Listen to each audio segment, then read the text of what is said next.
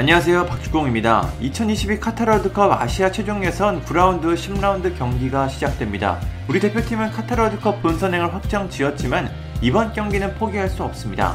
이란전과 아랍에미리트전이 남았는데 월드컵 대진 추첨에서 3포트에 진입하려면 승리가 필요합니다. 결과와 상관없이 3포트가 유력하다는 이야기도 있지만 오랜만에 홈에서 유관중으로 열리는 경기에서 팬들에게 승리를 선물한다면 상당히 뜻깊은 경기가 될 것 같습니다.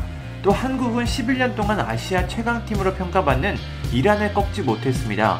한국은 이란에 9승 10무 13패로 열세를 기록하고 있습니다. 2011년 카타르 도하에서 열린 아시안컵 8강전에서 승리한 후 11년 동안 승리를 거두지 못했습니다. 그 사이 7번 맞대결을 펼쳤는데 3무 4패로 승리가 없습니다. 상당히 초라한 기록입니다. 우리 대표팀이 이란전 승리를 통해 A조 1위로 올라서며 완벽하게 최종 예선을 마무리했으면 좋겠습니다.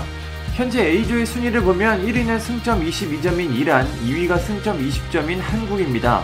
두 팀은 카타르 월드컵 본선행을 확정 지었는데요. 3위는 승점 9점인 아랍에미리트입니다. 플레이오프 진출 가능성이 있어 아랍에미리트도 포기할 수 있는 상황이 아닙니다. 공교롭게도 한국은 이란, 아랍에미리트를 연이어 상대해 쉽지 않은 경기가 예상이 됩니다. 아무튼 A조는 한국과 이란의 조 1위 싸움이 남아있어 끝까지 팽팽한 구도를 보여주고 있습니다.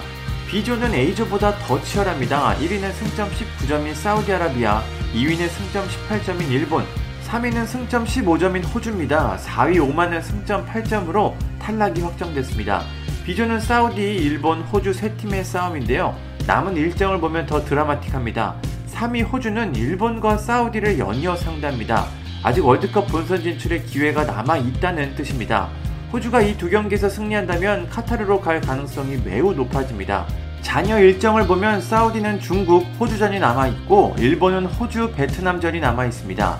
사우디가 본선으로 간다고 보면 나머지 한자리를 두고 일본과 호주가 다투는 모양새입니다.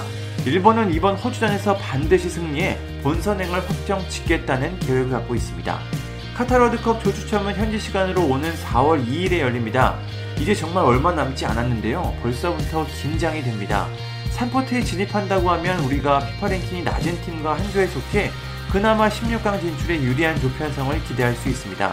하지만 플레이오프를 통해 올라온 팀은 무조건 4포트에 진입해 이런 팀들과 한 조에 속한다면 굉장히 험난한 조표 형성이 될 수 있습니다.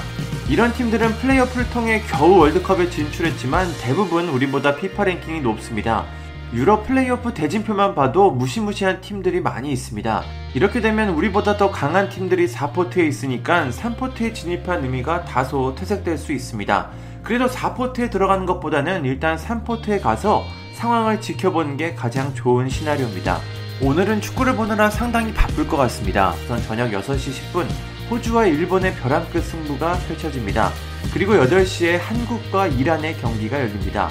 어떤 결과들이 나올지 상당히 기대가 되는데요. 우리 대표팀이 이란을 꺾고 조 1위로 올라서면 상당히 좋을 것 같습니다. 벤투호가 이란을 상대로 어떤 경기력, 어떤 모습을 보여줄지 상당히 궁금합니다.